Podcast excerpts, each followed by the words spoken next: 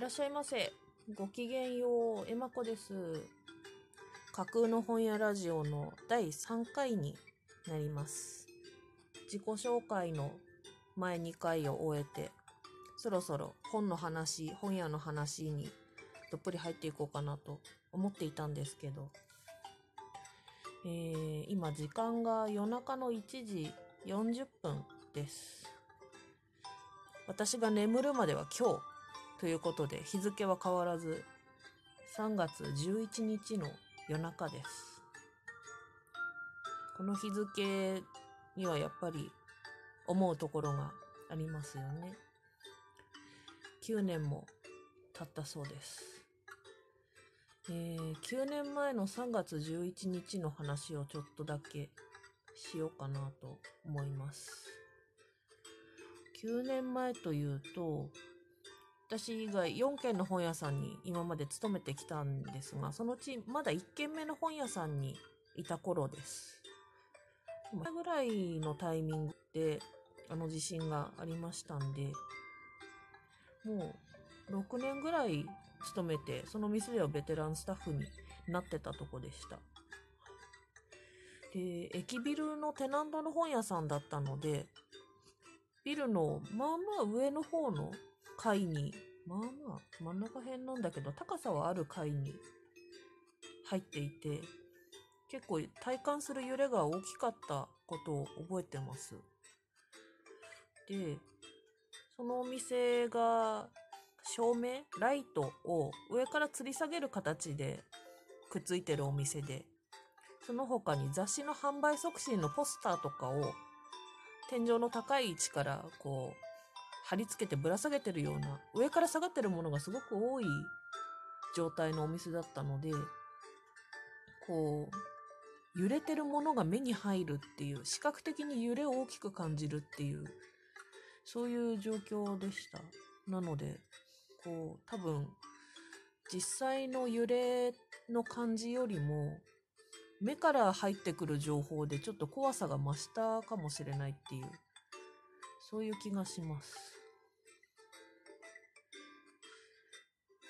はい、あんまりこうしみじみと暗い話にしようと思って今日の収録をしているわけではないんですけど、こういう災害があった時とか、あとは作家さんが亡くなった時とか、こう喜ばしい話ではない、な、なんていうんですかね、悲しい出来事があった時に本屋さんでできることってあるのかなっていうのを割とたびたび考えます。あとあれですね、あの犯罪を犯した人が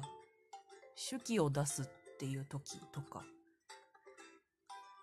この本をどう扱うか、この事件を、この出来事をどう扱うか、まるで何事もなかったようにいつも通りに営業をするには、無視をするには、あまり大きすぎる出来事で、何かアクションをする、何かこう、お店としての気持ちを何らかの形で表しようっていう時に、何ができるかっていうのを何かあるごとに感じます。作家さん亡くなった時は追悼フェアを組むっていうのは結構あることですね。ただその悲しい出来事をネタに設けてるんじゃないかっていうような見方を当時はどうしてもしてしまっていて、特にこのいっけんめの本屋さんにいた時っていうのは、私はレジと接客の専門のスタッフだったので、棚とか本を選ぶっていう権限を持っていなかったんですよね。なので自分の知らないところで企画されたフェアが組み上がっていくのをレジからずっと眺めてるっていう、そういう立場だったんですけど、あの震災があった時もいっかげつかそこら経った後で、北海道はだいぶ落ち着きを取り戻している頃に、確か東北出身の作家さんの著作を集めたフェアっていうのを組みました。それは、まあ、見た人がどう思われるのか、もう応援する気持ちでそのフェアを眺めて手に取って買ってくださっていたのか、ちょっと当時はすごく複雑な気持ちも持って見守っていました。そのフェアを見た女性のお客さんがこうレジまですいませんって言って来て、写真撮ってもいいですかっていうお問い合わせをくださったんですけど、東北にあの知り合いの方がいらっしゃるので、北海道の片隅の本屋でこういうことをやってるよっていうのを送って励ましにしたいんだっていうようなことをおっしゃって写真を撮っていかれました。それは、まあ、あの否定的に受け取られた結果のことではなかったよなと思うんですけど、なんかこう本っていうのは生活必需品ではない、なかったところで命は脅かされないっていうものなので、こういうこう不景気なことがあった時とか、世の中がうまく回ってない時、お金を節約しなきゃいけない時に真っ先に削られるものの一つであろうっていうのは思うんですけれど、そういうものがこういう災害時とかの危機的な状況の時に強いて求められるっていうのは一体どういうことなんだろうなっていうのを割と折につけ今も考えます。まあ、作家さんの追悼フェアなんかの時はその人の亡くなったことを悼み忍び、あのその方の足跡とか偉業とかをこう広くお知らせするとか振り返るっていう意味を持っているかなと思うんですけど、それをきっかけにその方を知るお客さんっていうのも多分出てくるので、全く意味のない無駄なことっていうわけではなさそうかなとは思いつつも、やっぱりなんとなくそれで商売してるっていう気持ちが拭えなくて、企画する方がこの悲しい出来事をネタに人儲けしてやろうっていう魂胆を抱えてやってるわけではないんですよね。もう真心 ひゃくパーセント のはずなんですけど、なんかこう二つの気持ちが同居することが気持ち悪かったっていうのがその当時の心情でしたね。素直な気持ちでした。はい、うんなんか難しいなぁと今も思います。うん。なので、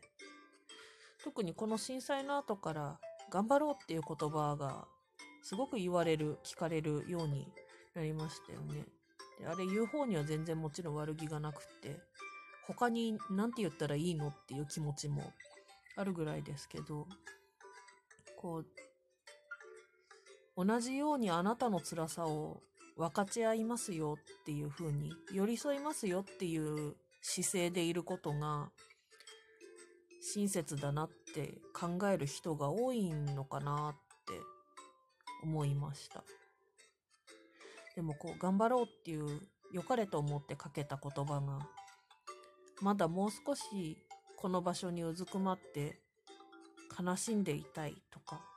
考え込んでいたいとか、もうちょっとぼーっとしてたいっていう人の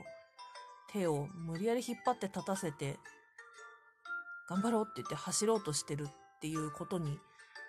なっていたら、それはちょっと嫌だなと思って。あなたがあなたの苦しくない時間の流れで動こうとすることの邪魔をせずに、見守っていますよっていうぐらいの距離の取り方をできたら、それが私には一番何ですかね、気が楽というか、うん一番いいかなっていう気がしているんですけど、うん悲しさをどれぐらい悲しむかとかっていうのは人それぞれなんだろうなっていうのをこのきゅうねんかんかけて思うようになりました。まあ本屋さんに何ができるかってなったら、まあ何ですかね、情報というには編集されて刷られて置かれてるものなので最新情報ではない。何か心の拠り所になるっていうことなのかなというのをずっとこうきゅうねんかけて何が正解に近いのか、正解がないことだと思うので、